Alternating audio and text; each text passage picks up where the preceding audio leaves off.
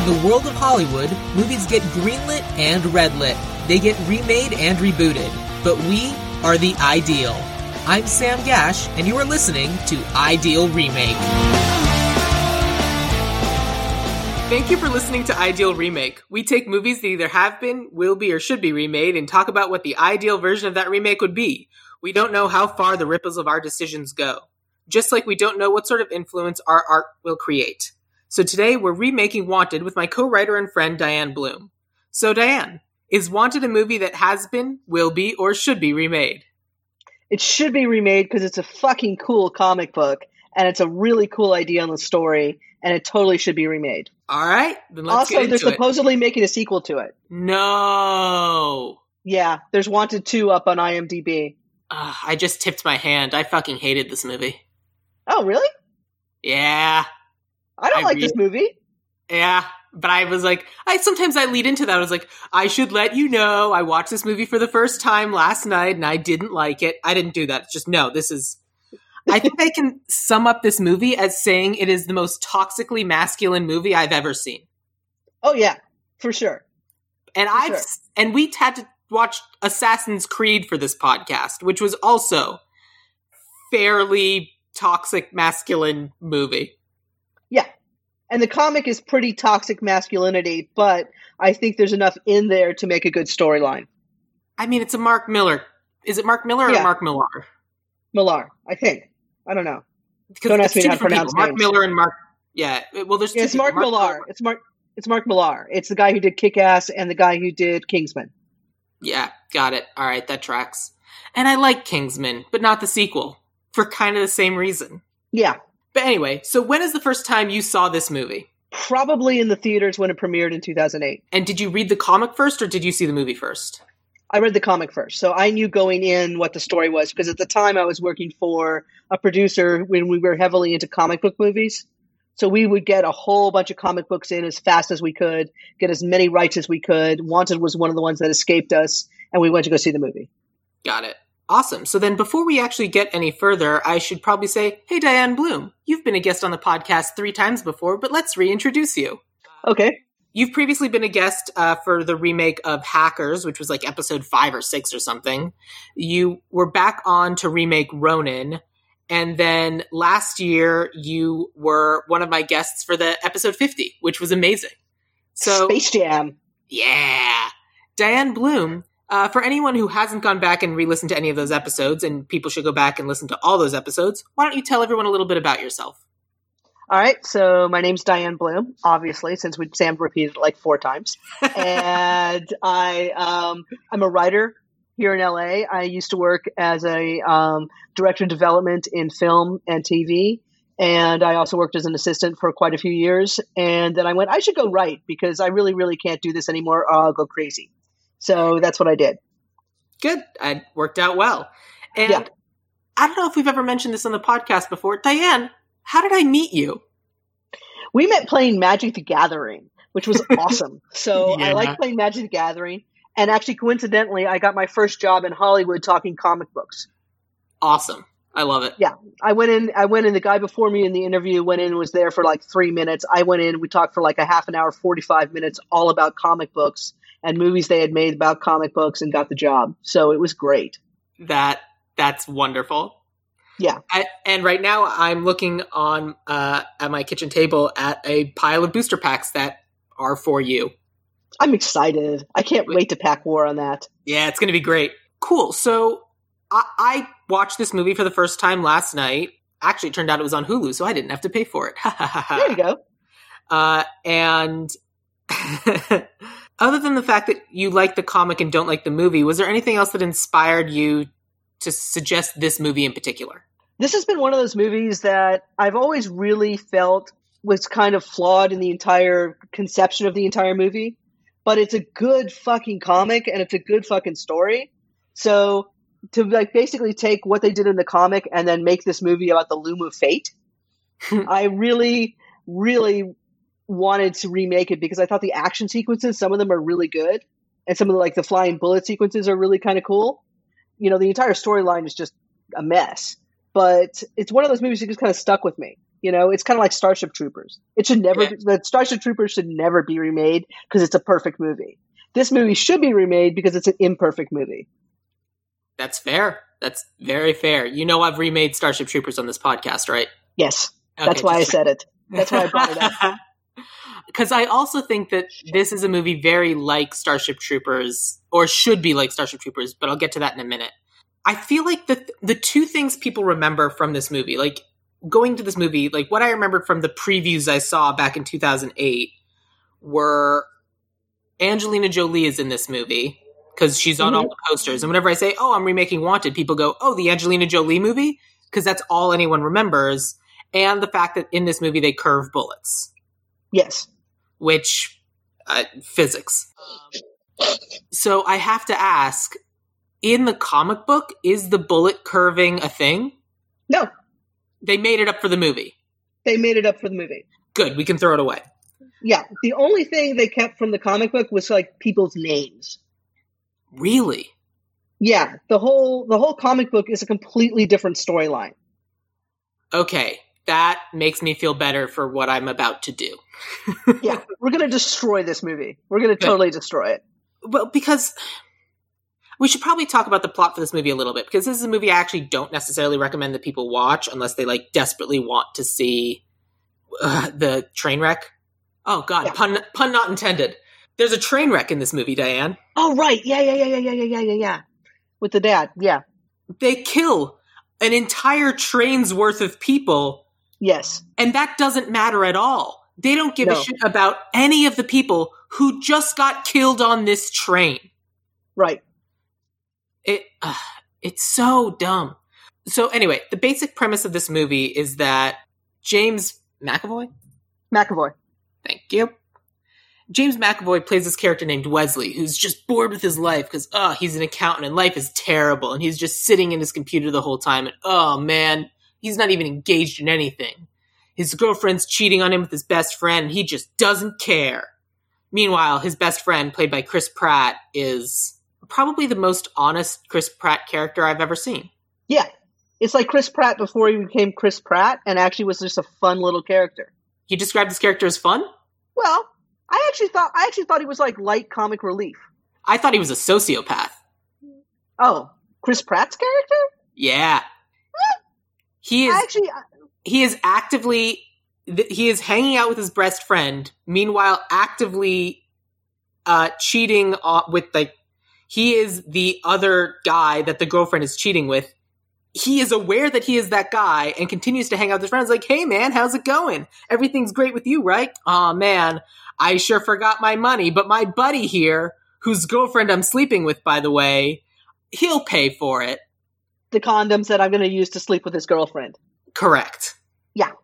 Okay, I Uh, see what you're saying. I see what you're saying. literally there's a moment where James McAvoy and Angelina go- Jolie go back to James McAvoy's apartment so that James McAvoy can get his dad's gun.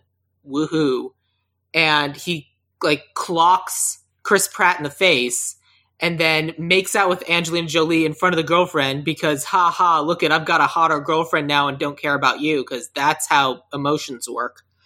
And uh and then Chris Pratt goes, "That guy's the man," because he was making out with a hottie and it's just like he's so disconnected from the emotions and like the actual paying attention to the world around him. It's just like, yeah, status symbol. Way to go, bro.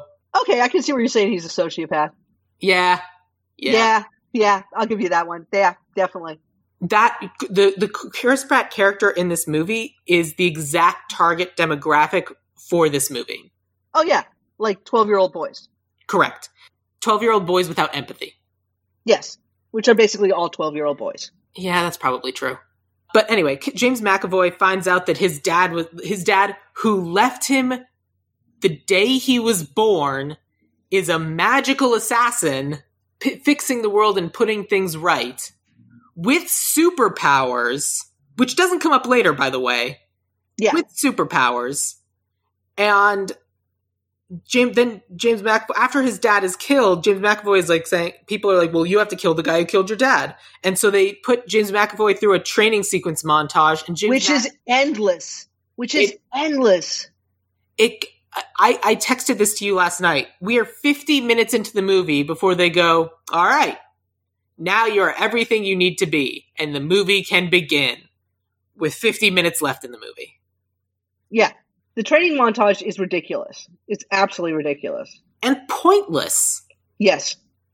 Like, there's a whole guy who trains him how to use a knife, which he never uses. Yeah. Even when he's like back and fighting the knife guy at the end, he, still shoo- doesn't use a knife. He shoots him with like a ice pick or something. He sh- Yeah. slams an ice pick into his gun and fires it. That's not how guns or ice picks work. And that's what kills him. Oh my god. And Yeah. Then, so then James McAvoy is a magical assassin, goes out to kill his dad, or kills out the, the guy who killed his dad, who turns out is his dad. He wipes out a whole thing, and it turns out, oh no, turns out he was my dad. I, I care now. Oh no, it was the organization who trained me, and they're really bad, and so now I have to go and deal with that. Because it turns out being an assassin is corrupting. So my real dad never wanted me to have this life, but fuck that. I'm the coolest motherfucking badass that ever was. Bam, bam, bam. I'm gonna go do some shoot 'em ups forever because I'm gonna be a cool guy. And then literally he says, I used to be a loser. In voiceover, I used to be a loser, just like you, audience member. And then the last line of the movie is him turning, like after he kills the big bad of the movie, he turns to the audience and goes, What the fuck have you done? fuck this movie. Yeah. So, what happened? The happened? comic has a similar. Okay, Yeah, so yeah. the comic, No. Tell me about the the comic. comic, the comic is a completely different story. Totally different story. First of all, the League of Assassins righting righting wrongs in the world doesn't exist at all. All of that was made up for the movie. Basically, the comic line is Wesley is this loser. He's not an accountant. He's working like account. He's working like he's a data entry clerk or something. You know, he's not anything. You know, he orders a special sandwich because he wants to be different. But other than that, he pretty much has a miserable life. He's a vegetarian. He's all the, you know, he's a pescatarian. He does all these things. He's not, you know, he loves animals. His girlfriend's cheating on him. That's still part of the story. But then what happens is Hold on. Fox wait. comes in. Is he is he a vegetarian? And then in the middle of the comic book, he eats a hamburger. Is like, yeah, manliness. No, he works in s- slaughterhouse. Does he then eat the? All right, fine, whatever. Keep going. Yeah, I don't know. I don't know. There was a side about him being a vegetarian, but he's working in the slaughterhouse to like toughen him up. It makes as little sense as anything. So I then. I hate it. I hate it. Keep going. okay, so it turns out Wesley's father was an assassin. was was actually a bad guy. He was a super criminal, a super villain. And it turns out, way back when, all the supervillains of the world got together, and instead of like working one on one against their superhero counterparts who would always beat them, all the supervillains got together and killed every single superhero in the world. Then erected the Empire State Building and made that a tuning fork, which retuned the world so the world forgot there were ever superheroes in the world. So supervillains now rule the world. That is a very different premise. Isn't it just? So the reason Wesley has superpowers and finds out about them is because his dad was a superpowered supervillain. Got and it. the reason and the reason he and his he and the, he and the um, Wesley's mom split up is because he wanted to kill every superhero in the world and she wanted to move to Connecticut. So they had vastly different life choices. But the dad would sneak in when Wesley was a baby and, and you know a kid when he was sleeping and just kind of be with him, as opposed to like creepily staring at him through his telescope across the way. Dad was actually you know visiting Wesley when he was a kid. and and, and Wesley was aware of this. No, Oh, when he was that's, asleep. When he was asleep. that's that's still not good. No, but it's less creepy, or it's more creepy. It's more creepy. Okay, it's more creepy. What what's creepier? Watching from across the street or secretly getting in the bed of your child?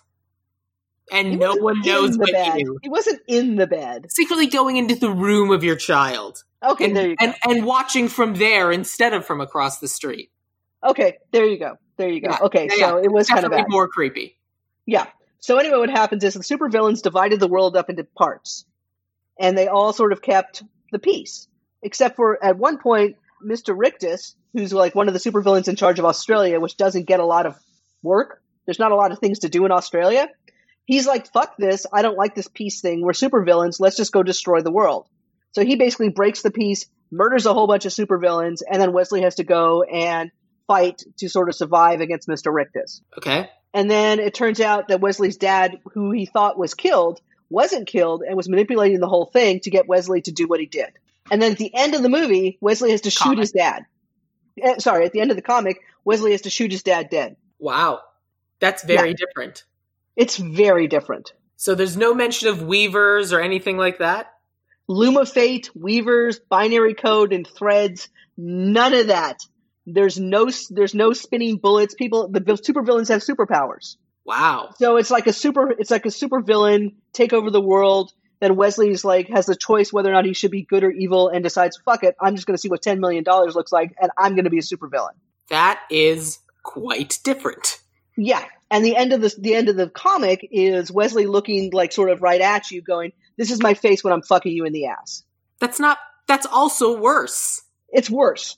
It's worse. However, I think the comic, going back to the comic, I think the way people are doing it today, there's a better way to make the comic to make it a really cool story.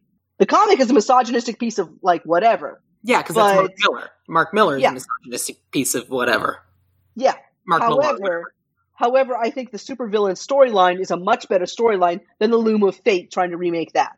Ooh, that's going to be tough because I don't know if I agree with you. Because on the one hand, because one of the things that I wanted to talk about was in the movie they talk about how the Loom of Fate gives them these names, Yes. and they're like, "Well, we have to go kill these people," and no one ever says, and like, there's the brief question of, "Okay, are you sure?" Because uh, you're supposed to go kill these people, but what if these are people you're supposed to protect? They haven't actually done the crime yet that you think they're going to be guilty of, and we're just killing them. Has how much research has been done into this? And then what I want is that every single one of the assassins can say every single one of us failed once. And once you fail, it's your responsibility to you have to take responsibility for everything that person does.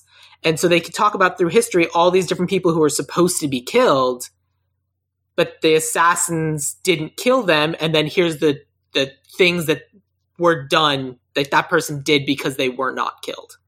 Okay. So in other words, an assassin was supposed to kill Hitler, but they didn't, and then Hitler just kind of went went on a rampage. Yeah.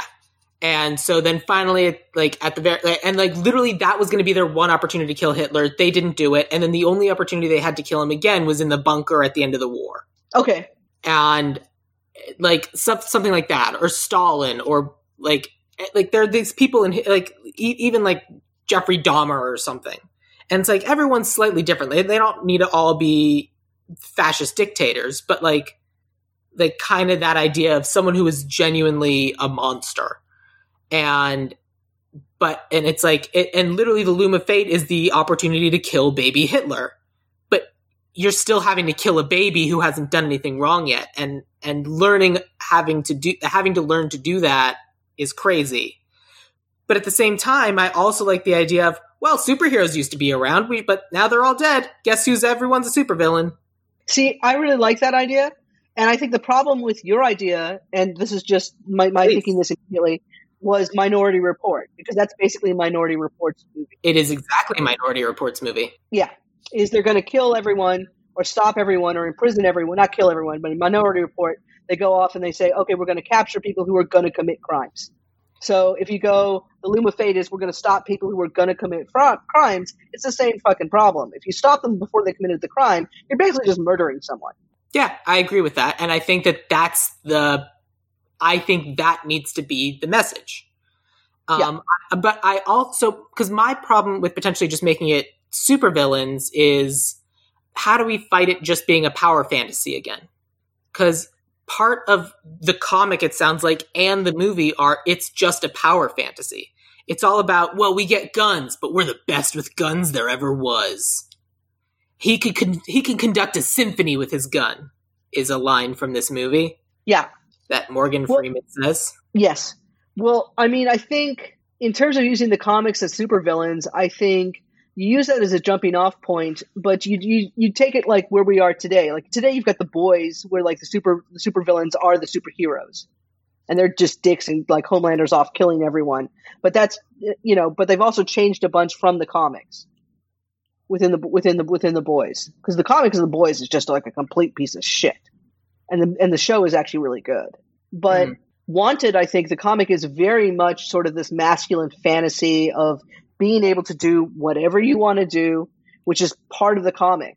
You know, Wesley's like, I can like go rape people, I can go kill people, I can do all of this, and no one's going to say anything, and no one can do anything because I've got my special villain pin on and my special villain license plate, and I can just do whatever I want to do. So it's like this sort of fantasy of what do you do when you can do anything you want to do in the world? Yeah, I hate that. Yeah. So there's that. So one of the things I wanted to do was like uh, I didn't know any of that, but my idea when talking about this movie is I kind of wanted to try and strip away all of the toxically masculine things. And I literally was uh, talking with former guest of the show Kevin Mosteller last night about this movie, and part of me really wanted to do an "Oops, all women" version of this movie. And I will tell you that, with the exception of two people, every single person on my list is a woman. Okay, that's cool. That's cool. I didn't look at look at it that way. I didn't look at it that way, but I like that. And because there's a whole Lindsay Ellis video talking about, um, and th- this is the point I wanted to make earlier about Starship Troopers is when you're creating a satire about people or, or you're trying to um, like uh, when, when you're the, the thing about satire is it's hard to do a dramatic satire because oftentimes the people mm-hmm. who are being satirized miss the point and still think it's glorifying them and they think it's cool. So you take Starship yeah. Troopers, you take Fight Club, and the exact people who are being satirized in those movies are the people who love those movies. Yes. And I imagine the like even like Joker, that is also true. Well, Joker's a misogynistic, horrendous yes. nightmare. Yeah, but uh, I agree with that too and then, but she also talks about how you take a satire like um, in the producers, Mel Brooks has the guy doing Springtime for Hitler, and he is made to look silly, and it is a, it is satirizing, but not in a way that people will look at that look at it and go, "Well, I want to be like that guy any anyway." Yeah, and so that's what I think needs to try and be avoided. Is we want to try and avoid something that is nonetheless imitatable Yes. One of the other rules I would want to make for us, especially because the things people remember about this movie are Angelina Jolie and curving bullets, is my rule for this would be the good guy can never use a gun. Here's my logic behind it. If they are, this is the, again, this is my logic from the movie as opposed to what I've now learned about the comic book. And the reason why I picked this particular quote for for for the intro. They say the line about potentially letting the the people in, from the loom live and fuck the loom, but whatever. And they talk about how we do, they they don't know how far the ripples of their decisions will go. And then they go on these massive killing sprees where they take out all of these other random innocent people. Well, they don't know where the, the decisions, the ripples from those decisions will go either. At the end of the day, they're basically all Punisher just going in guns a blazing when what they should be are assassins. Assassins are stealth, they work in the shadows. And gu- if you have a gun, it's really easy to just keep pulling the trigger and keep killing other people. Whereas a knife, that knife has one person's name on it, and they go, they kill that one person with the knife, and that's it, it's done. A bad assassin has collateral damage. A good assassin does that one job and gets out. And I would even say that first dad or whatever was such a good assassin that they didn't even need the knife. They were able to go and take the person out in some way where it didn't even look like they were killed or whatever. Because it's not about, oh, who can have the biggest gun, whose gun is the most magical. It's getting the job done in order to protect the most people. And if you have collateral damage, then you're not protecting the most people. No. But and just as a but, of course, you've got you've got if you if you I think then you're still you're still at the problem of the the first movie of Wanted the of, movie of, of, Minority Report. Absolutely, you're still the problem of Minority Report, but then you've also got Assassin's Creed bringing in there. Mm-hmm. Absolutely, where a stealthy little assassin too. with a knife is just going to go off and kill something. I think the idea of the supervillains is rather interesting and kind of fun, and I think there's a way to make it where it's not necessarily a misogynistic like love fest for boys. I agree. And I think that there's a way we can combine the two. Okay, let's figure that out. Here's my pitch for combining the two. So the original premise of Wanted is all the superheroes are dead. It's supervillains that run the world. Yes. And I don't care if people remember that superheroes once existed or not. Especially right. because if there's any supervillain I know, it's that they'll always be like, well, I'm the one that killed Batman. I'm the one that killed Superman. So I feel like the supervillains would want people to know that they're the ones that killed the superheroes because that's what makes them extra scary. That's actually why Mr. Rictus goes off and breaks the treaty of the villains because he's like, why the fuck are we in the shadows? Yeah. Let's just bring it out and let's just like rule the world. So here's my premise. There's people who are desi- like th- these supervillains who rule the world. And I think that we can make this secret society of assassins, but each assassin is literally trained to kill one person, and it's a supervillain. And they are either going to kill that supervillain or die trying. That is, they become that one goal in life kill that supervillain. Well, then you're basically bringing back superheroes. Right. But I also wanted them to specialize like literally they their only job in life is their tr- like uh let's say they're going after um what's a good supervillain um Joker. I want one with superpowers I'm trying to think of. Oh, Mxyzptlk. Mr. Mxyzptlk. I love him. I, I love Mr. Mixel's little flicks. Um yeah. uh, let, let's say we've got mean, we've got. I can't we can't actually remember supervillains. I know. I'm completely blanking on everybody right now. Let's say Poison Ivy, who I, who I love, and I don't, and like especially after her interpretation is the in the newest Harley Quinn TV show. Like I don't even think of her as a villain anymore because she's great. Because she doesn't think of herself as a villain. She's like, I'm an eco terrorist. Like I'm trying to do things to protect plants and the planet. And then people, but That's people awesome. see me as a villain, and it's wonderful. But anyway, using her as an example, like literally she's a plant-based supervillain. So someone trains for years in order to be able to take out a plant-based supervillain. Or we have someone like the reverse Flash, who's a, an evil speedster. And so it's someone who's training their entire life to be able to take out an evil speedster. But I think the problem with that is once they take out their supervillain, what's their purpose in life? They have no purpose in life after that. I agree. And so I think that that gives us two possibilities. One, their whole purpose is to it, it, it is either they die in a way that like by like they set it up so that they take out like it's a it's a mutually assured destruction with the supervillain. They take out the supervillain and, and themselves at the same time in in the best possible world. And that's just kind of like how this is like it started to go. But then one of them either kills the supervillain, survives, and replaces them, or teams up with the supervillain or tells the supervillains that there are people training to take them out. See, and I think what you could have is someone working from within the society of supervillains. Let's say Wesley, because that's supposedly going to be our star of this thing, right? Yeah. And they're trained up to basically become the next supervillain and they're doing all this, but then they realize that this is bad and they don't want to have, you know, fully, they want, don't want to have to, or they don't want to like have this free for all of just destruction and rape and murder and doing whatever they want to do. They realize that's actually kind of a bad idea. So what they do is when the supervillains revolt and say, we're going to take over the world, they actually save the world. I like the idea of it being after that, though. Like society has already settled into uh, an idea of these super vi- like the supervillains have won because it yeah, but like society. Oh, sorry. Go ahead. It, I, I, haven't read the comic, but it sounds like that's what the comic book is. It's like it's a like a post superhero world. Yes, it's the supervillains have won. They can go to alternate worlds and get stuff.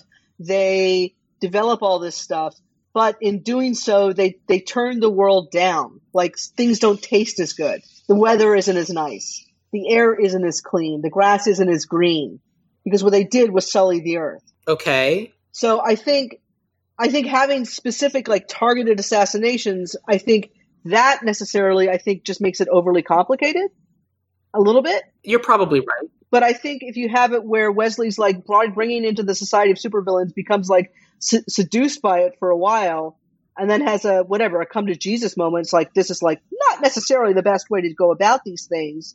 And Wesley tries to then save the rest of society. But then we are just making the boys. We're not. Isn't the, The, boys, I- boys, the boys want to get rid of all the super superheroes. They just want to kill them all. yes? Is that not what Wesley will then want to try and do? No, I think Wesley wants to work within the society from within And change the supervillains? and take over the supervillains one by one. It doesn't mean he kills everyone because there's going to be some supervillains that are just going to follow him. So just as like the world was taken over without by supervillains without their knowledge, the supervillains be, be, become taken over without their knowledge. The problem with that is that then that still is the power fantasy of making Wesley the most powerful one of all. We've got some sort of like savior complex going on. Yeah, and I want to avoid that entirely. I don't want there to be a a, a singular like, oh, I've secretly been Jesus the whole time. I'm I'm the hero the world needs. I want it to be and I also I also hate the idea of it turns out I've been magic the whole time because that's the whole like stupid proud boy mentality of like no one really understands how how no one really understands me. And I- like they look down on me because they think I'm I'm a loser but I'm actually the hero that the world needs this whole time and they didn't understand. And that's the kind of thing I'm trying to avoid. It's one of the things that I, it's a problem. And it's a problem with movies like this because it's all like look at this loser. But once he figured out that he was really a special guy with guns then he became the real person he was always meant to be. And i want to avoid that. So that's just why i want it to be not anyone's kid. Because i also like the idea of it can be anybody. Everyone is special therefore no one is like the special unique snowflake I understand that, but we've got to watch just to making the movie so generalized. There's no point to it. Well, I I'm just thinking in terms of origin story. I mean, we're going to be Yeah. st- sticking with. I'm sure there's going to like. So in the comic book, is there no secret society at all? It's just Wesley completely on his own. Well, Wesley joins the supervillains.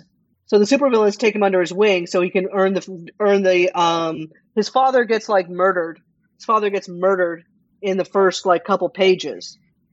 And then Wesley, you know, you do the whole thing of Wesley like in his like drab existence and you know his best friend's fucking his girl and all these other fun things.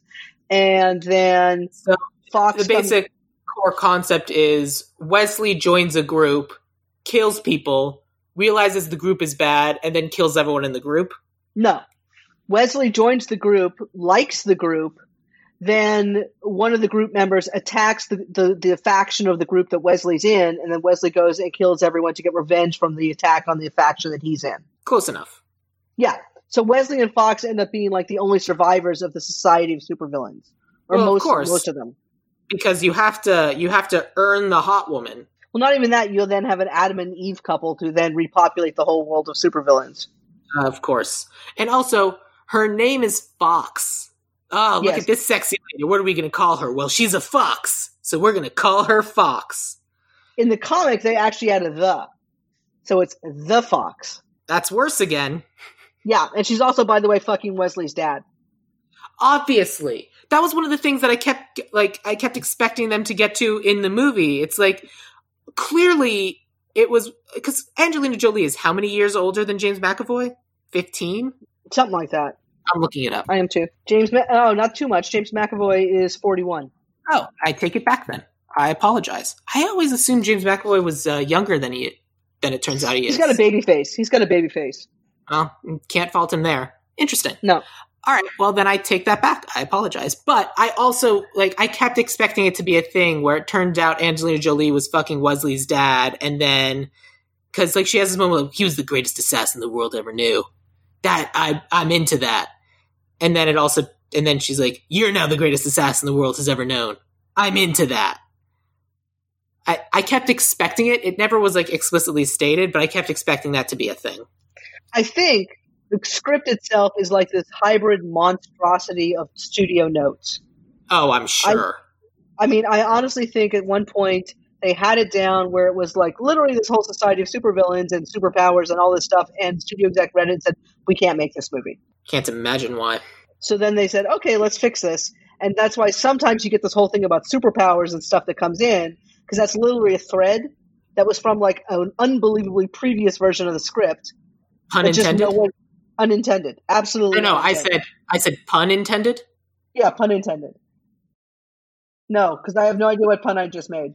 It's a thread, you said. Oh gosh, yeah. Oy. So I'm just I'm trying to just figure out how to how to marry the two concepts because at the end of the day, what we're remaking is the movie. But I do want it to be more influenced from the comic, which you say is better. But every time you make a description, I keep saying that it's worse. Well, honestly, I think this movie. The only thing that really saves it is is um, what's his name? Um, Timur's direction because I think he's really got some good ideas for how to direct action sequences and shit like that. I I mean, I don't care for his direction because his direction ended up with James looking directly down the barrel of the camera and saying, "You're a loser if you're not like me," and I hate that. So well, they're trying to copy the last se- the last frame of the comic. I'm sure, but the, they did it twice. It's like I Yeah. used to be a loser just like you. What have you fucking done? Are the two like literally the two lines? And Yeah, even though that's like kind of what the comic did, I st- I don't like it, and I don't like the way it was done. I don't particularly care for his direction as a whole, but yes, the Mhm. action was very good. Yeah. But that being said, I think um, I like your idea about the women Yeah, and making this more female centric. and I th- another part of the reason why we could even contribute that to the lore is something like, and it was it's these secret society of weavers, which obviously we're going to throw away because it's bullshit. But it's like it's the secret society of weavers. Are men traditionally known to be weavers? Yes. We're assassins now. Well, I think what you could do is actually kind of marry the two things and the two concepts of the comic book and and the movie. Go for Where it. if it's women, and we've got this whole thing, both the comic and the movie were basically agreed on is a fountain of toxic max- masculinity. So then Wesley comes in, and let's say Wesley a girl, Uh huh. and Fox is also a girl. Uh huh. they're sort of sucked in a little bit to the society of supervillains, and they're like, "This is just bullshit. You guys are just sitting there, like, basically seeing seeing whose dick is the biggest." So they want to take down the society of supervillains, basically because they're a bunch of toxic masculinity people who are ruining the world. What I want to avoid is I I don't want it to be like a well they took this awesome movie and made it into a radical feminist movie, which we are doing and I do want to do. But I want the people who don't understand how bad this one is to understand that that's what we're doing. I don't know cuz like yeah, I agree, but I also don't necessarily want like the uh the the social Quentin Tarantino style catharsis of look at these badass women killing all of these evil dudes because I made everyone women, with the exception of one person who's okay, and then Sloan. Sloan's still a dude. Okay, and I went from the if I and I basically recast it from looking at the comic people. Uh huh. And is there still like the gunman, the repairman, the rat guy, the meat guy? None of those things exist in the comic. Cool. I'm not going to have any idea who the people you're recasting are then. I'll describe them as I go. Okay. But we still have to figure out we still have to figure out what we're doing. And the problem with both of these is that they're just so drenched in just this awful toxic masculinity that I don't know how like for lack of a better phrase, we kind of have to recreate something from whole cloth. That pun was intended. Yeah, I, I figured that one. We don't want to go to Minority Report, but we also don't want to go to The Boys, and I don't want us to go to Quentin Tarantino because I always find those problematic. So let me talk to you about a, a couple of the important beats that I wanted to talk about. Um, Yeah. as separate. So in the movie, there's this moment where it's like, this gun belonged to your f-. like. There's this moment where it's like, shoot the wings off the fly, shoot the wings off the fly, or I'll kill you. Ah, ah, ah, bang, bang, bang, and he shoots the wings off the fly. Oh, because he's magic or whatever. I don't care about that. Like, I would scrap that entirely. It's more like we want to train you because we think you have the innate skill in order to do this, not magically, but with our training. And we want you to use this gun, which was your father's gun. And the moment I wanted was, oh, my father who walked out on my mother and I the day I was born? Fuck this gun. And I want uh, Wesley to throw that gun away, but like permanently throw it away. Because fuck that guy. And because then Wesley spends this whole time in the movie being like, I'm going to be the person my father always wanted me to be. And it's like, so there's three women in this movie, and a fourth woman who should have been in this movie. Mhm. The first woman who's in this movie is obviously Angelina, Angelina Jolie, who's the ultimate sexy badass. Right. Like, this is what women should be. Oh, yeah. I wish all women were sexy badasses who wanted to make out with me. There's the girlfriend who's like, ah, the shrew. She's always nagging on me and she's cheating on me, but I don't really care because she's such a bitch. But she's also ridiculously hot. Of course, because I only sleep with hot women. Right. And then there's the boss, who is the overweight woman who's like, who's uh, just super mean all the time and shoots staples at him because, first of all, that's an HR disaster that would be in- Yeah. immediately shut down. That's deeply not okay. And he's like, it's not that we hate you, it's that we feel sorry for you because people don't feel sorry for me. I'm great. I feel sorry for people like you. And it's stupid. And it's like we know you Yes. all you we know you hide jelly donuts inside your uh, in your desk. It's like, oh, come on. Like the Yeah. first description of her is like, oh, look at this anorexic woman. It's like we get it. She's overweight. You don't have to. Don't don't be that guy. Yeah. But the fourth woman who should have been in this movie and is literally not mentioned once, as far as I can tell, is his mother. His dad. His mother's uh, dead. his his mother like the father walked out on him the day Wesley was born, leaving this woman to raise this kid completely on her own. And it seems like he has absolutely no affection or respect for this woman who did this incredible job.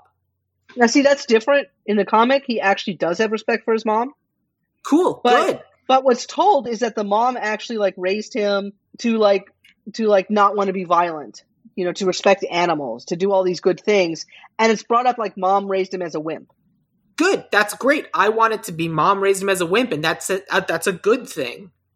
Right. I think but that's it- that's you know it's it's said in like the whole sort of tone of like this is a bad thing what mom did because she totally neutered you kind of thing and we have to break you out of that. But she is mentioned in there. we're not No. going to do that. But I like the raised. It's it's a nature versus nurture thing. Yes. It's like even though you were nurtured to be a sissy, we know that in your nature you're a red meat eating, gun toting, awesome shooting man. yeah. And I'm perfectly happy with like going the whole Superman route of it doesn't or the Goku route of it doesn't matter what you were born to be. This is who you were raised to be, and good people raised you, and that's why you became a good person. Right. And I still think you can have the supervillains within that. Yeah. I think you can. I think you can too.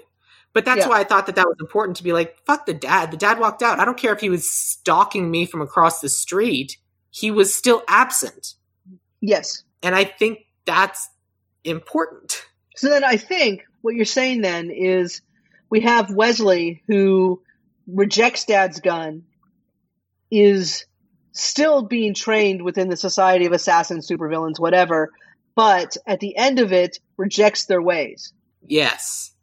We can even do so in the comic book it's Wesley's brought up to be a supervillain and then some other supervillain kills all of his supervillain pals, so then he goes and kills all of the supervillains who killed the supervillain pals. It's not a Yeah. redemption arc.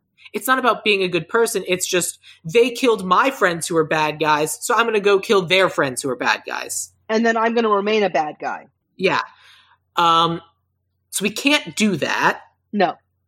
But I think the idea of Wesley perhaps in rejecting what the supervillains want him to do, I still think you have a restorative arc to something. So I still think you have almost this yes, you do have a savior thing within this.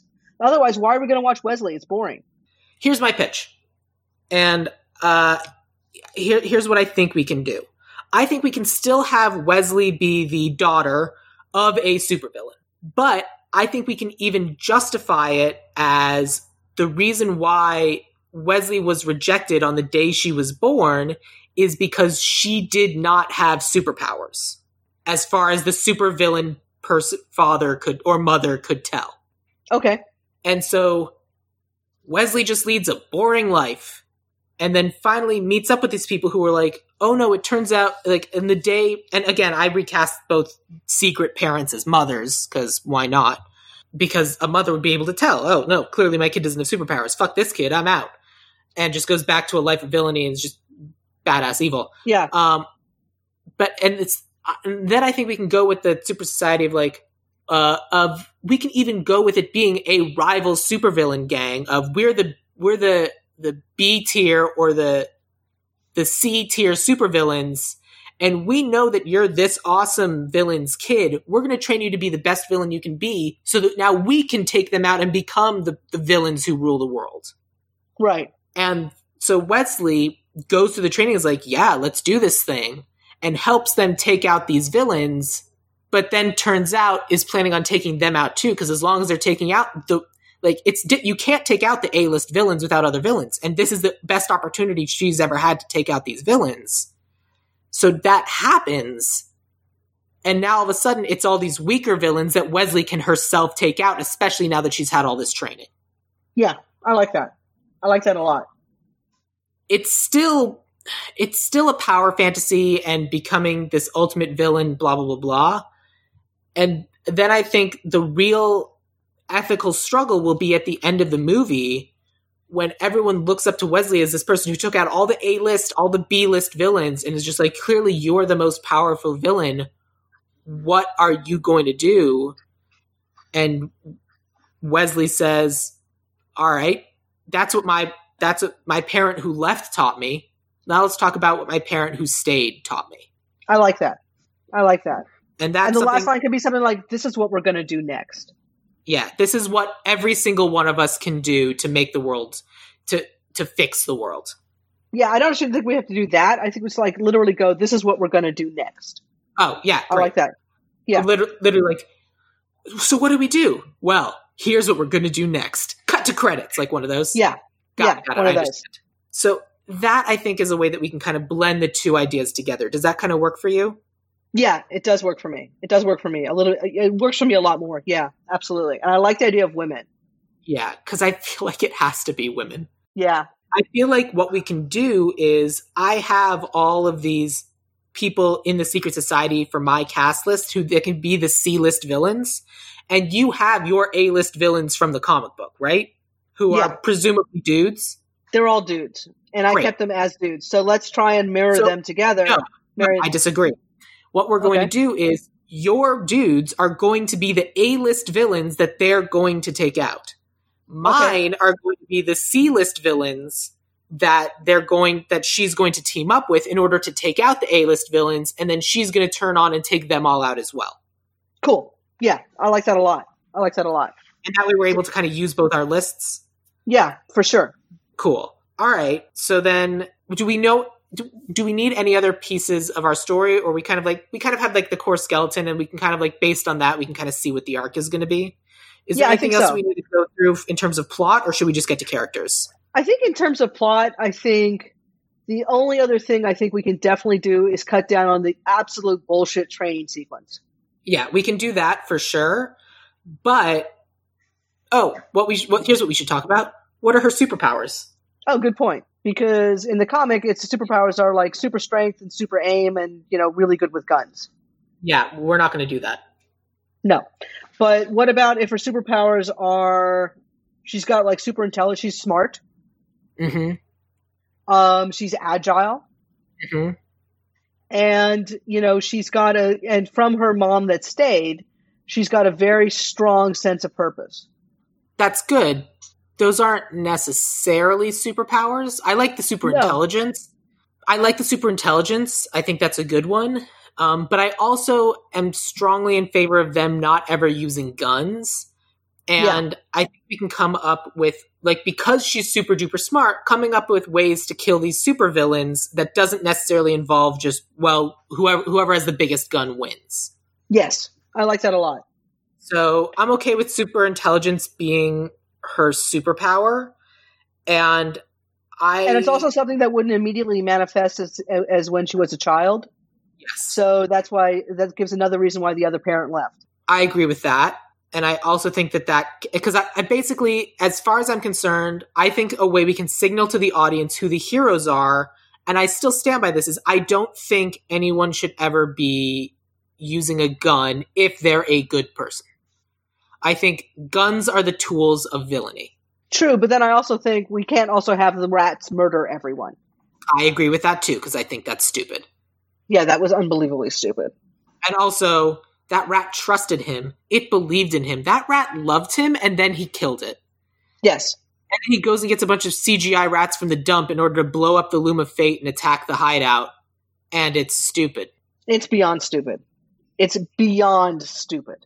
And then meanwhile, it's literally he attacks a warehouse full of assassins who can curve bullets, and they're then they're just machine gunning the top of his truck instead of every single one of them firing a gun that curves into the driver's seat.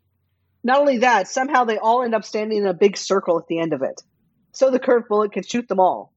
Yep, in a big circle, and a curve bullet which maintains enough momentum to kill them all, even though it would Yeah. lose momentum after hitting the first target. Yeah, and go off target. It's Anyway. It's really bad. Yeah, And so then- we pretty much established that's really bad. It's such a bad movie. Everyone who's listening, you don't need to watch it. But if you really want to see some, like, just really sort of, I don't know, it's fun to watch. It's still fun to watch. No, it's not. I was so frustrated and mad the whole time. I'm so sorry.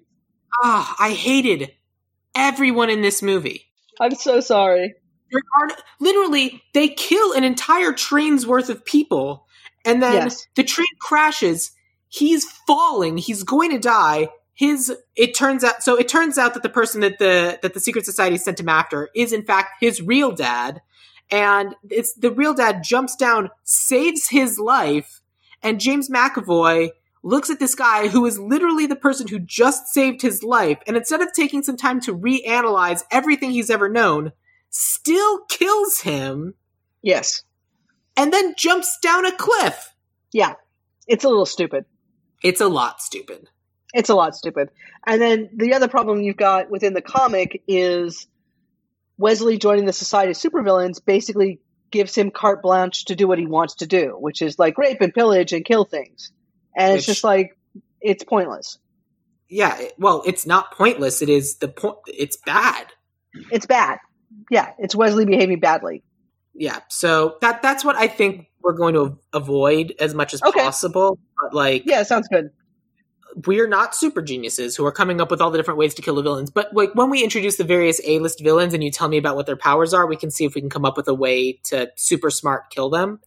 Yeah. But but let's start with kind of our first three, which are Wesley, Sloan, and Fox, which I assume are in all, which are in both versions. Yes. No. Sloan, Sloan isn't is- in. Sloan is not. Um, but Sloan could literally be the professor. There's a Okay. character called the professor that's the head of the society. So that's actually that's actually fine. Okay, all right. So let's start with Wesley because I do think Wesley should be a woman. Did you cast a guy or did you cast a woman? I cast a guy. Tell me who the guy you can- cast is. John Boy John Boyega. I mean, I do love John Boyega, but that but a casting of John Boyega does feel a little um yippee ki the nose? motherfucker. Oh yeah. Oh yeah. And And I, was worried about, you know, doing the whole thing like um like, you know, is it, you know, you know whatever. Yeah, I understand what you're saying. yeah, Who'd you The- cast? uh, I cast an actress named uh, Ritu Arya. From what? Uh, so I've most recently seen her in the newest season of Umbrella Academy. Okay. and she is great. She is her her comedy timing is very good. She's clearly very like an action star. She is um she's done Umbrella Academy. She was in the movie Last Christmas. She did an episode of Doctor Who. okay. Like she is clearly someone who is going to be very famous very soon, which is Okay. kind of what James McAvoy was 12 years ago. Exactly. And uh, so I think that I think she's perfect casting for it. My crush on her notwithstanding, but uh, I, I also think like she's just she is perfectly capable of doing this role and kind of doing the betrayal thing. Okay. And I have and I haven't even finished the newest season of Umbrella Academy, but like instantly I'm like she's great. Like Okay. I, I, I'm Netflix party watching it with previous guest of the show, Caitlin Rogers, and it's uh, I basically as soon as she was uh, on screen, I was like, so I know this is the second season, but she's definitely the best character, right? and everyone's like, yes. Yes, she is. Okay. Well, for Fox, I actually thought of Charlize Theron. I thought of her too, and I think Charlize Theron is probably good casting, and my Fox is Emily Blunt. Similar. Yeah, the it similar kind of things, and they've both certainly done action movies, Yeah. and they're both great, and I really have no problem with either of them per se. I would say if um, we go with Emily Blunt with Your Fox, I would like to save Charlize Theron for perhaps a role later on. Tell you what, put her in, plug her into something. then why don't we come back to Fox and see what's going on? Because I think both these actresses fit the world that we're creating. And Okay. if you have that in mind, we'll we'll see what happens when we get there, and then we can like kind of flip back to Fox. Okay. Sound good? Yep. So then let's talk about Sloan. Okay. Emily Blunt was a good example of me. when we've been, uh, when wait, when I've been doing these podcasts, you've been listening and you've been making fun of me because I have a tendency to cast people from TV instead of from movies for my movie remake podcast. Yes. And so I wanted uh, for this episode to go out of my way a little bit to cast more movie actors just for Awesome. you. Awesome. So- I'm very happy. Emily Blunt's a good example of that, uh, but so is uh, my Sloan. My Sloan is an actor named Mark Strong, who you may know from Kingsman, from Shazam, from 1917, from a bunch of other things. He's Mark Strong. And also from these amazing plays called A View from the Bridge, where he was just incredible at, and a bunch of Shakespearean stuff, and Doctor Who, and let's definitely not Doctor Who, but let's keep let's keep uh, A View from the Bridge. He was on, and he was absolutely incredible in that performance. So I'm very very on board with Mark Sloan. yeah, uh, Mark Mark, Mark Strong. Strong. Mark Strong. but yeah, so that, that's who I thought uh, you might enjoy having in the role of Sloan and or the Professor. Yeah, I'm dead dead on. That's wonderful. Did did you have anyone for that role? I had Jet Li. How old is Jet He's Li? uh, he, pardon? How old is Jet Li at this point? I have absolutely no idea. Let's find out. but but I thought it would be fun, and it's kind of martial arty and kind of with fun sort of like villains and whatever. If we keep the bending bullets, there's bending bullets, and he's done a bunch of that stuff, and it'd be kind of fun. I like the idea of Jet Li, and he's only fifty-seven. For some reason, I thought he was a lot older, but he's not. No, he's actually the younger. Ver- he's actually younger. He's much younger than like Chow Yun Fat and Jackie Chan and stuff like that. Clearly, he's only fifty-seven. Yeah, He, he's a baby. He's a baby. I like the idea of going with Jet Li. I've got nothing against that. The only reason I might Okay. potentially put Mark Strong is because, like, he's a white dude in a villain role, but they're all villains, so it doesn't matter, Right. with the exception of uh, eventually Wesley and Yeah. potentially Cross and Pekwarsky, but that's a separate thought. Yeah. So in that case, yeah, Jet Li sounds great. All right. Great. But I also like to reserve Mark Strong. okay. I'm having fun with this. I'm actually having a lot of fun with this because we've almost got like dual casting things going on, so we can almost you know it's, it's going to be super fun. It's going to Yeah. be super fun. Well, then at this point, do we want to break into the the B tier supervillains, or do we want to do the A tier supervillains? Let's keep let's keep with the A tier supervillains for now. Let's then keep, let's do then the that's then that's your list. Tell me about the supervillains and what their powers are and who you cast. all right. So Wesley's father, whose name is Gibson, Okay. This goes by the last name Dwayne Johnson. All right. Um, and then I had the professor as Miss Jet Li, Who we've covered. who we covered. Wait, wait. go, Uh, go go back to Gibson. What are Gibson. Gibson's superpowers? Gibson's superpowers are what Wesley's superpowers are. He's basically like really good at. He's got super strength. He's got super. He's got super strength. He's got really good aim with bullets. Okay, so that's the version in the comic book. What's our Yeah. version of the superpowers going to be? Because in our version, Wesley doesn't have those superpowers. No, Wesley had super intelligence in our version. Correct.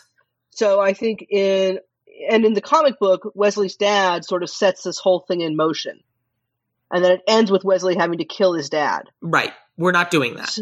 I know we're not doing that. However, I still think we need to have Wesley's dad as super intelligent and setting the whole plot in motion. Okay. or Wesley's mom, however we want to do it. But Wesley's, I, I think Wesley's Wesley's parent sets the plot in motion. So theoretically, you want um, Gibson to have influenced our B tier list of superheroes to go out and recruit Wesley, so that by taking like to stage this coup, so the A tier list can take them all out and they're no longer a threat.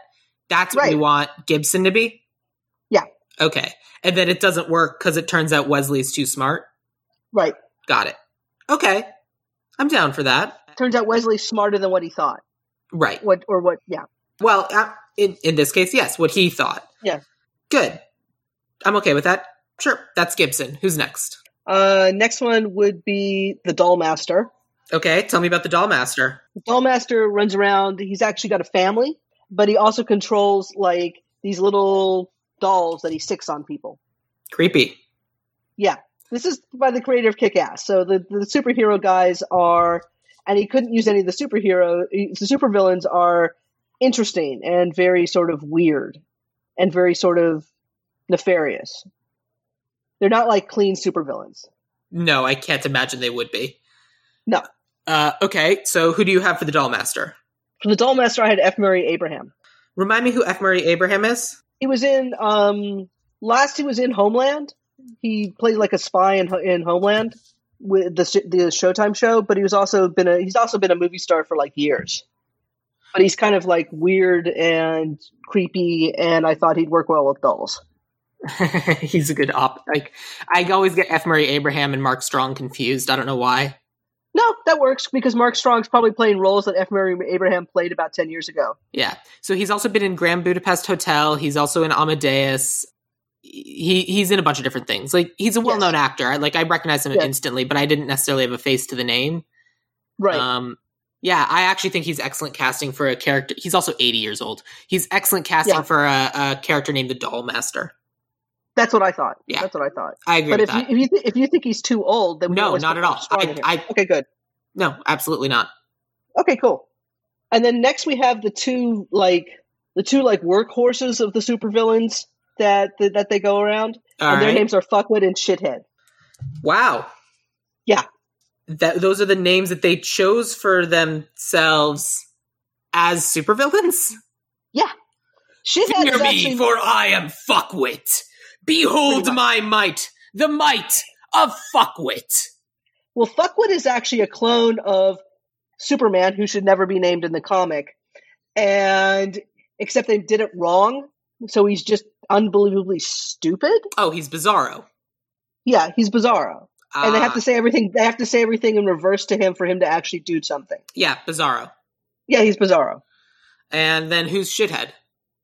Uh, shithead is actually made up of the shit of the the worst people in the universe, and basically it's this rolling sort of. It's like the blob. He can like form into any shape and like basically become any person. So Clayface, but poop. Yeah, Clayface, but poop. Wow, that is uh, yeah. that is some premium. A twelve-year-old thought of this comic book stuff. Yep. Unbelievable. So presumably Fuckwit is an actual actor and then Shithead is CGI, but then like uh, a voice. A voice. So who do you have for yeah. Fuckwit and Shithead? Oh okay, my Fuckwit god. I had Fuckwit Fuckwit I had Jason Mewes. Tell me about Jason Mewes.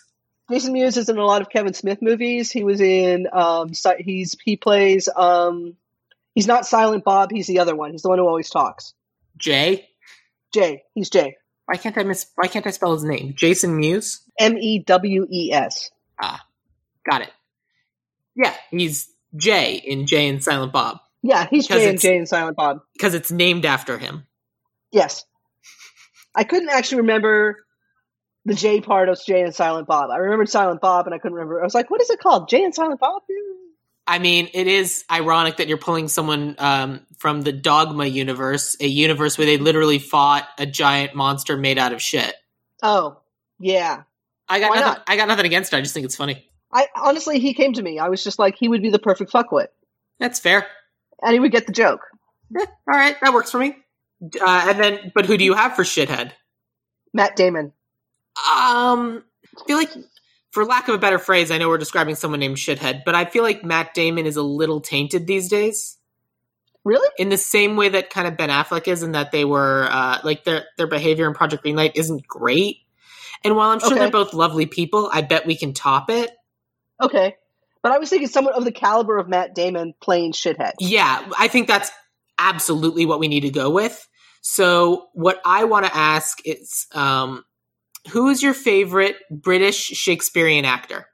Oh, um, Tom Hiddleston. Done.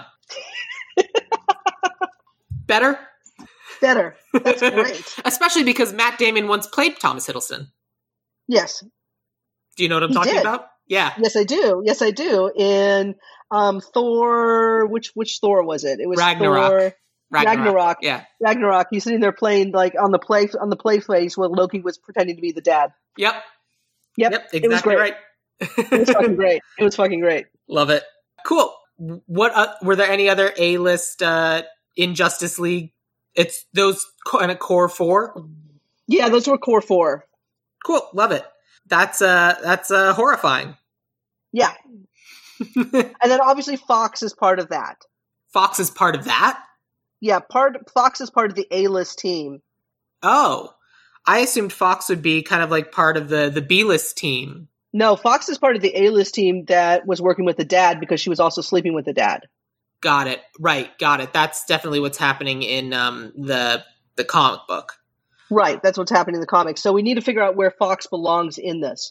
Um, I think Fox needs to be on the A list team, but hates it, and that's why the B list team is instigating their idea because they think Fox is going to be their person on the inside, their their Okay. uh, their their turncoat.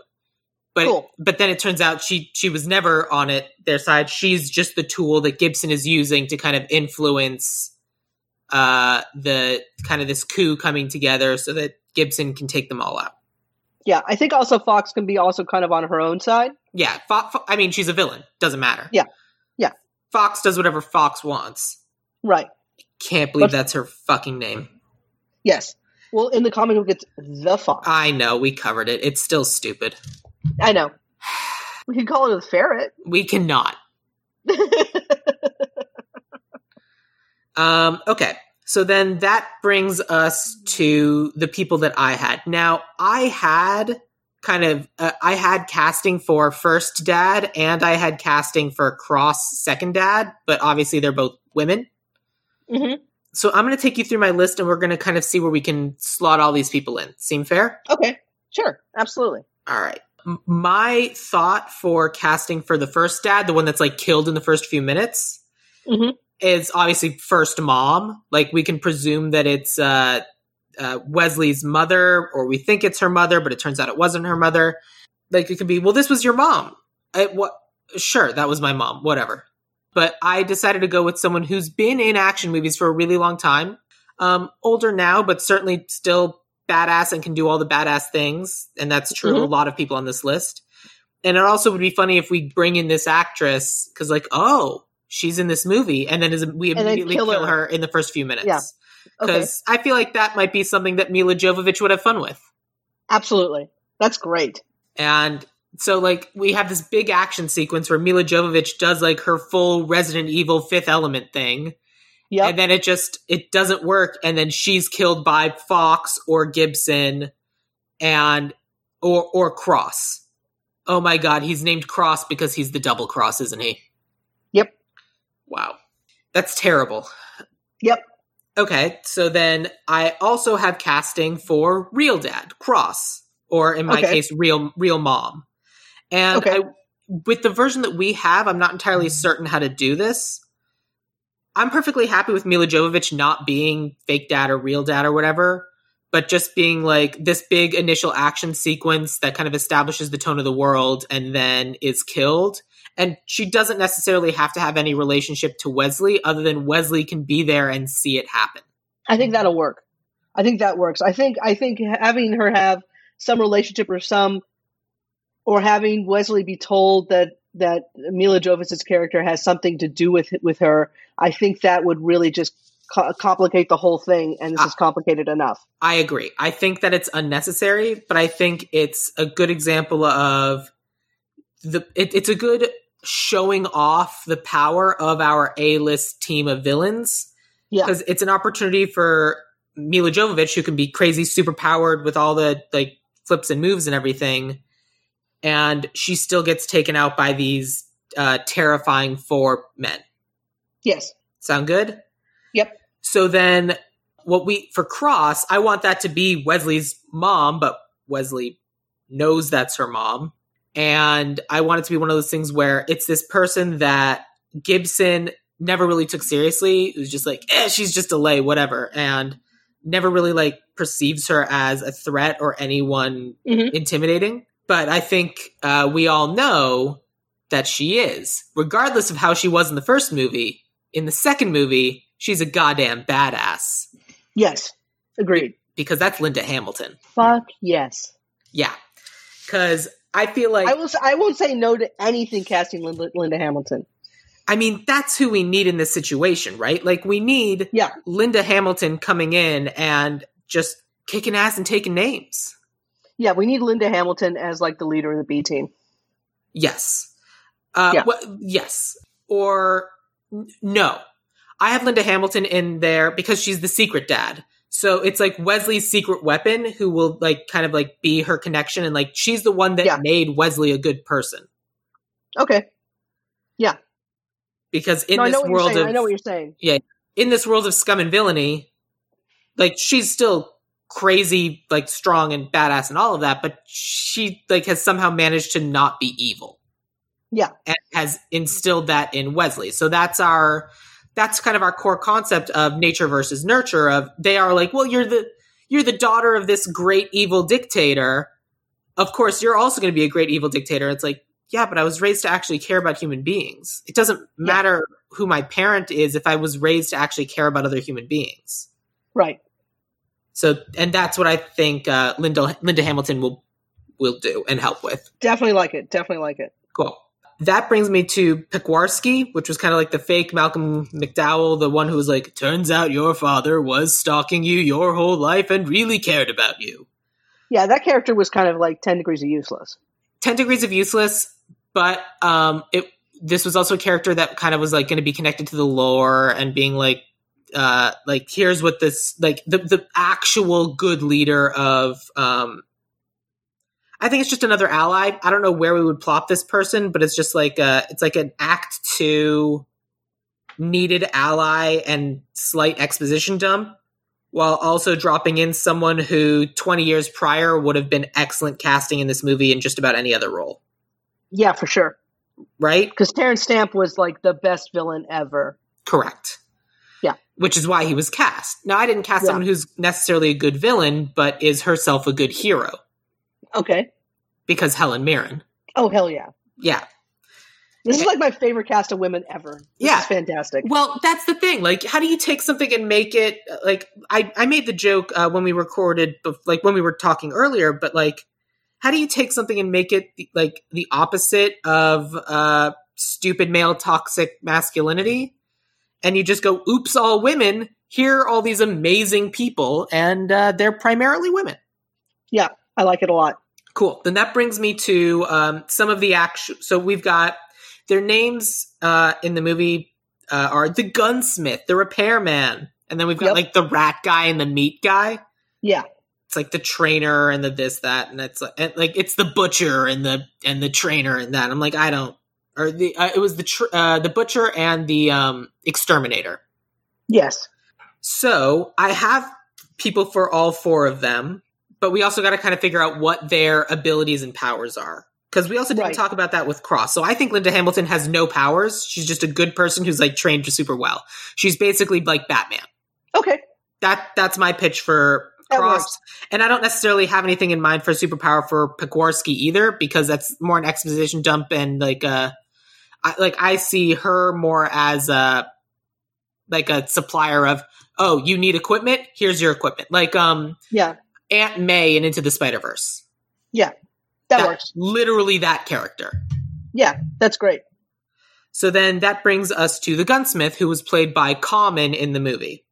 Yep. So if the character is named the gunsmith, it's literally someone who's just really good with guns.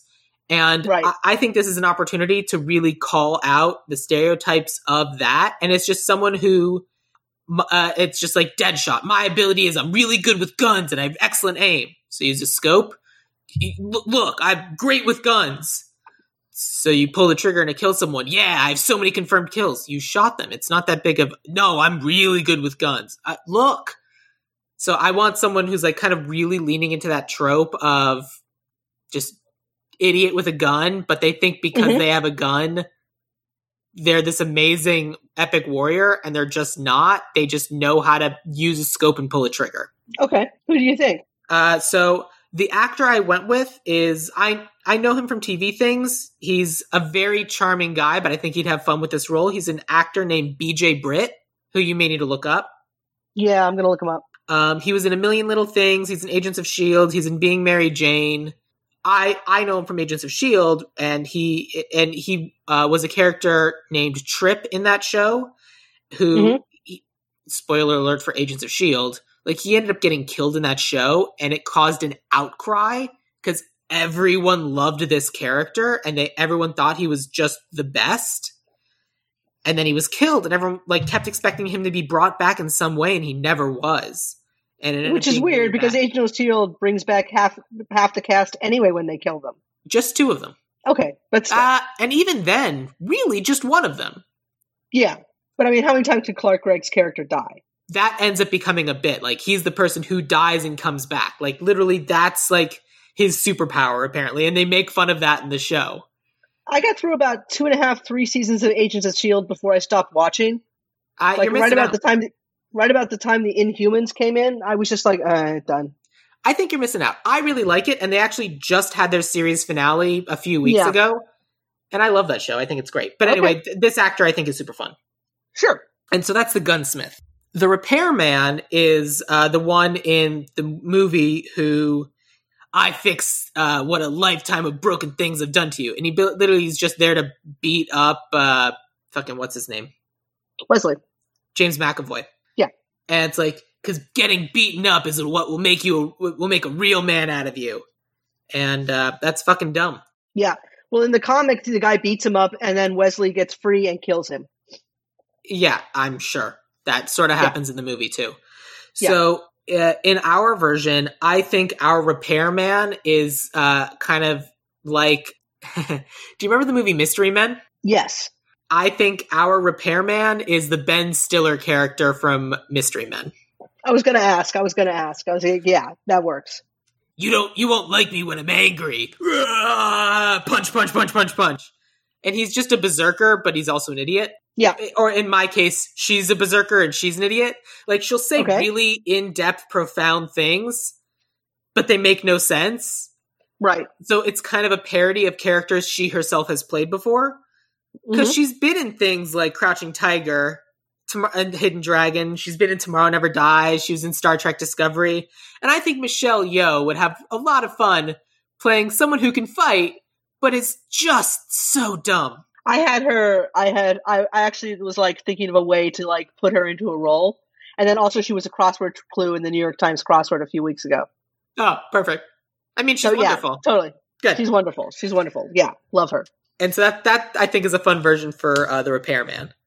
Um, so then uh, the exterminator, the rat guy, you don't know how useful they are. Like literally, this person's superpower can be she speaks to rats. That's her superpower. Or animals. I'd like it if it's specifically rats because it's even more useless that way. And then she can command a rat pow- rat army without like blowing them up. Yeah. Oh, tell you what, she like we can even have her character name be Vermin, and she can Oh, talk that's to rats, raccoons, skunks, Opossums. opossums. Although opossums apparently are quite lovely pets, and there's a woman who gives them massages on YouTube, but that's neither here nor there. They're Yeah, uh, uh, yeah, but like she, like literally vermin. She just like, and like, Yeah. just these awful like bottom feeding monsters, and those are the animals she can control.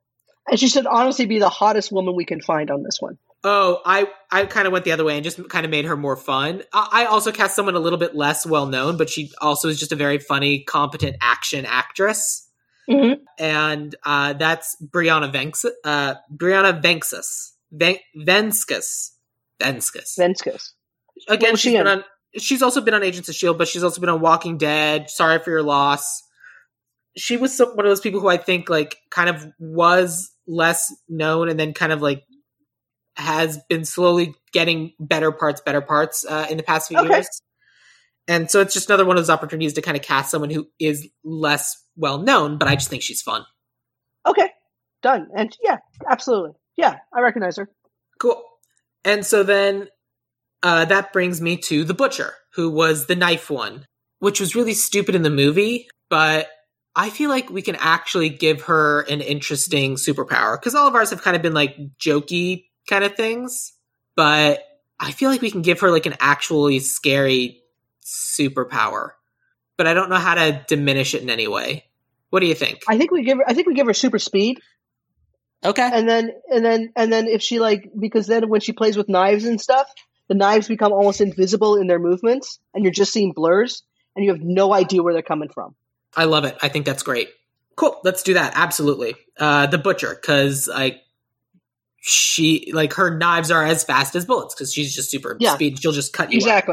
Which makes more sense. Yeah, I'm fully on board with that. And so I went uh, with an actress who also uh, has close combat fighting range. Um, she's been in Crazy Ex Girlfriend, but she was also in Glow. Britney Young. Absolutely, Yeah, she's great. She's great. if you aren't familiar, in uh, Glow, she plays Machu Picchu, and She's great. she is absolutely great. And that's the team that I had. Yeah, I like it. Cool. I like it a lot. So we've got our A list, we've got our B list, we've got our plot. What we need now are our writer and our director, Okay. both of whom of mine are also women. When I actually thought of one guy for the writer, but I thought of a different person for a director. Okay, tell me about your writer then. Well, I thought honestly the only one who could actually handle this and make it funny and good would be Matthew Vaughn Okay, because he'd actually adapted these a couple of these ones before, and actually some of them are actually very good. mm-hmm. But then I thought some, but in director wise, I thought someone who could really like make just, it just just writer right now. just writer. I had Matthew Vaughn. Okay, interesting. It's an interesting pick. I I both agree and disagree with the choice in that like he, he's really good at taking the Mark Millar ideas and making them good. Although arguably that comes across a little bit less in the second Kingsman. But I Mhm. think taking a Mark Millar adaptation and making it less trash Palatable. Palatable is Matthew Vaughn. I went with a woman who she's worked on things like Drop Dead Diva. She's herself an actress and a dancer, um, but she's bec- transitioned more into writing recently. She worked on Doctor Horrible's sing along blog. She's worked kind of in a lot of the Joss Whedon universe because she's married to Jed Whedon, and her name Oh, Maurissa. uh, Tansharian. Tansharo. Yeah. yeah, Yeah. Yeah. and I thought she'd be fun because she could also like she's done all sorts of the comic book stuff. Like she worked on the Guild, Yeah.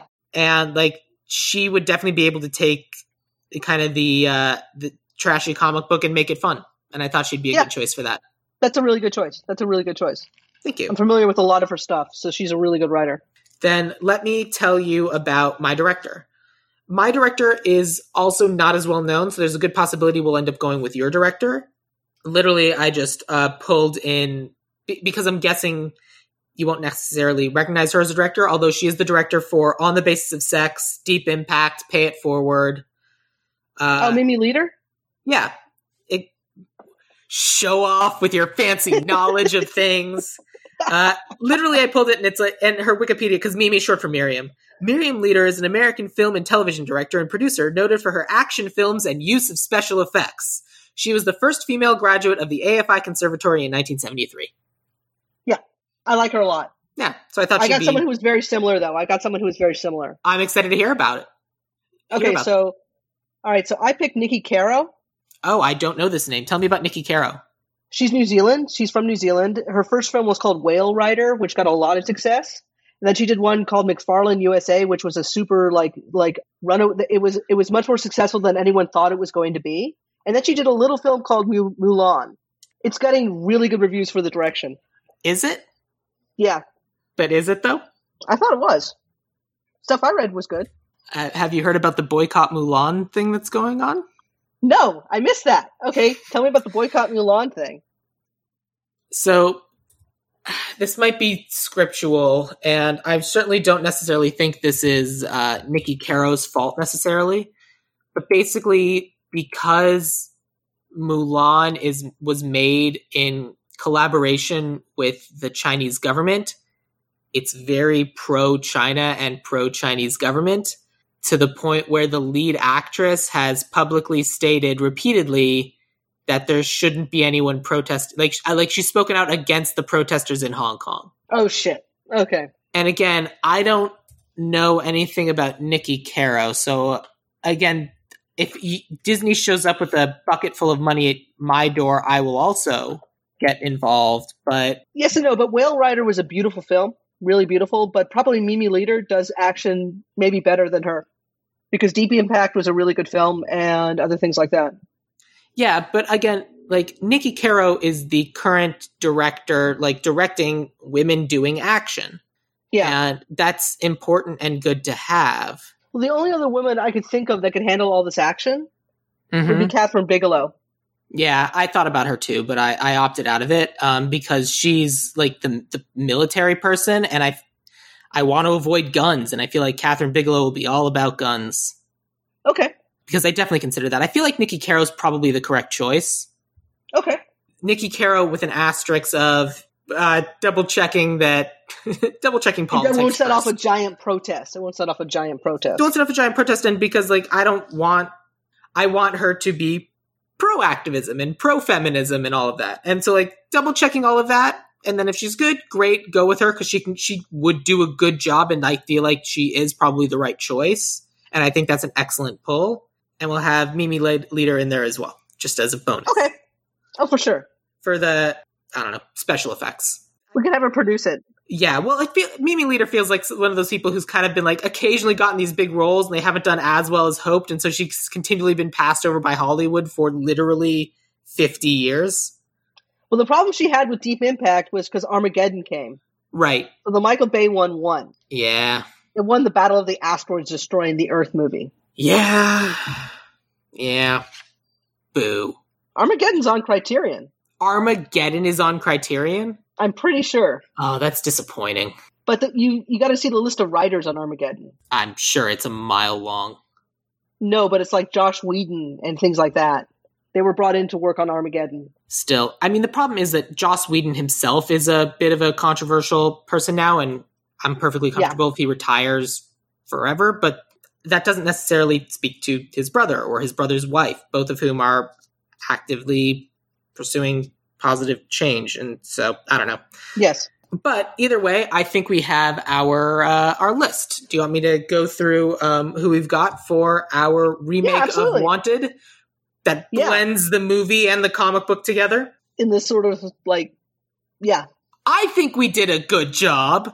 I think we did a really good job because we both came at this in completely opposite directions and we had to figure out on the fly how to fix this together. Oh yeah, but we're remaking the movie. I know, but I wanted to go back to the source material because the movie ignored it. Yeah.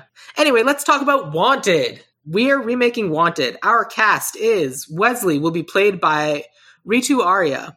Sloan, or the Professor, will be played by Jet Li. Uh, we never came back to Fox, but I'm perfectly happy with going with Charlize Theron because awesome. She's awesome. And then the our A list team of supervillains, which includes Fox, um, uh, will be headed by Gibson, Dwayne Johnson. The Doll Master will be F. Murray Abraham. Fuckwit will be Jason Mewes. Shithead will be Tom Hiddleston. And then the first kind of epic kill of the movie, the first villain taken out will be Milla Jovovich. And then Cross will be played by Linda Hamilton, the real mom of Wesley, who raises her to be a good person, just like uh, Ma and Pa Kent, but you know, badassier, Less Kansas. less Kansas, more punching. Yeah. Uh, Pekwarsky will be Helen Mirren. The gunsmith will be B.J. Britt. The repairman will be Michelle Yeoh. The exterminator will be Brianna Venskus. And the butcher will be Britney Young. All of this will be written by Maurissa Tanshorian. Tansh, Ta- Tansharowan. I should have looked that. Sharon. I think you're right, Tansha Rowan. And will be directed with, by Niki Caro, but we'll try to get Mimi Leder in there some way where just because she's awesome and we want her to get more love and respect. Yeah. But that's Wanted. We did it. Yeah. We did it. Hey, We remade a movie. I love doing this. We remade another Angelina Jolie, which uh, is the 50% of the movies that Diane has brought in to uh, Ideal Remake. Yeah, it is, isn't it? Yeah, I love it. Yeah. Um, that's awesome. Diane, what things would you like? Thank you for so much for being a guest uh, on this episode today. Episode 80, 79 or 80. I need to look it up. I think 79. Um, That's awesome. what, what, do you have anything you'd like to promote or do you have any social media you'd like people to follow? Sure. My Twitter is Dibster. Do you want to spell that? D I B S D I B S T E R. And I'm on Instagram as Diane Bloom. B L O O M D I A N N E. Love it. Mostly it's pictures of cats and weird comments. Nothing wrong with that. Cool. If you are interested in following me, I'm on Twitter at Sam Gash, S A M G A S C H, or you can follow the podcast at Ideal Remake on Twitter or Instagram, or join us on Facebook at Ideal Remake or Ideal Remake Podcast. We'd love to have you. And if you have the time this week, if you're stuck at home, still quarantining, or just want to distract yourself from having to go back to work, if you wouldn't mind taking a, a moment to go online and leave Ideal Remake a five star review, it genuinely helps people find the podcast. I know a lot of podcasts say that at the end, but basically the way it works is the more reviews and the more active reviews that are constantly coming in that a podcast gets, the more the Apple Podcast algorithm boosts that podcast and brings it to the top. So honestly, if you want to help any podcast, it's a really nice thing to do. And if you have 15, 20 minutes to go through and leave some reviews for podcasts that you enjoy, both myself and any other podcaster you uh, you like would really appreciate it. It genuinely helps.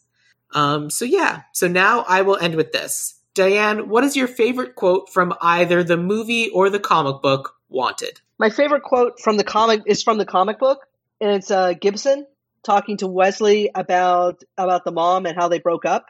Mm-hmm. And it's I wanted to kill every superhero that ever walked or, or crawled, and she wanted to move to Connecticut. Great. Yeah.